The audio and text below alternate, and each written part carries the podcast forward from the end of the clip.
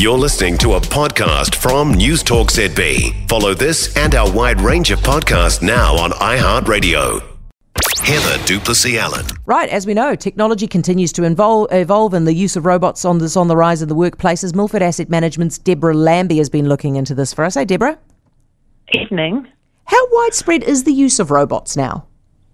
Sure, so there's currently around three and a half million robots in use around the world, and this has actually been growing, growing quite rapidly at around ten percent per year. Um, and these robots are most commonly used in manufacturing. And so in the U S and Europe, there is around one robot for every forty manufacturing workers, whereas in Korea, which has the highest use in the world, there is around one robot for every ten manufacturing workers. And traditional robots um, most commonly come in the form of mechanical arms, which sit on the factory floor and perform, perform pretty repetitive tasks. So, for example, example, heavy lifting or welding. Wow. Okay, so it's the standard things that we think about, and then of course we're getting smarter. But what is what is actually the main driver of increasing use of robots? Is it just productivity? Yeah, so a few things to call out there. So firstly, um, as you'd expect, over time their precision and accuracy has improved, so they can now perform a wider range of more complicated tasks. But secondly, interestingly, the actual cost of the average robotic arm has more than halved over the past ten to fifteen years. So at the same time, um, the cost of human labour has gone up significantly. So these two factors mean that the payback time on industrial robotics has come down rapidly.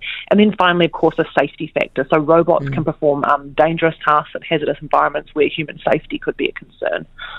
And just to go back, Deborah, to, to the changing nature of robots, how is the new generation different from the traditional robots?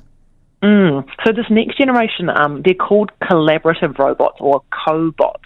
And when you think about those traditional robots, they're often in, or they have to be in kind of safety cages or completely fenced off from workers because they're not safe to be around, whereas cobots have um, a broad array of sensors in them which detect and respond to human presence. So this means that cobots are safe to be used alongside humans, which opens up a much broader range of applications. And now cobots, they're currently only around five percent of all robots, but adoption is increasing um, very quickly, and the cobot market is forecast to grow at more than twenty-five percent over the next few years. And maybe just a couple of key players to call out there would be Universal Robots um, and a company called Fanuc are the leaders, but competition is really heating up, um, and there's a number of new players in the space, so investors are keeping a close eye on that. Are they all coming to take all of our jobs? Yeah.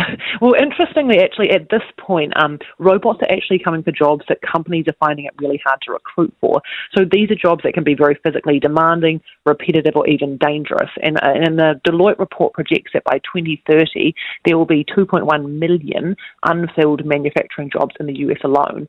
And then at the same time, many developed nations around the world have ageing populations and are facing a shrinking workforce.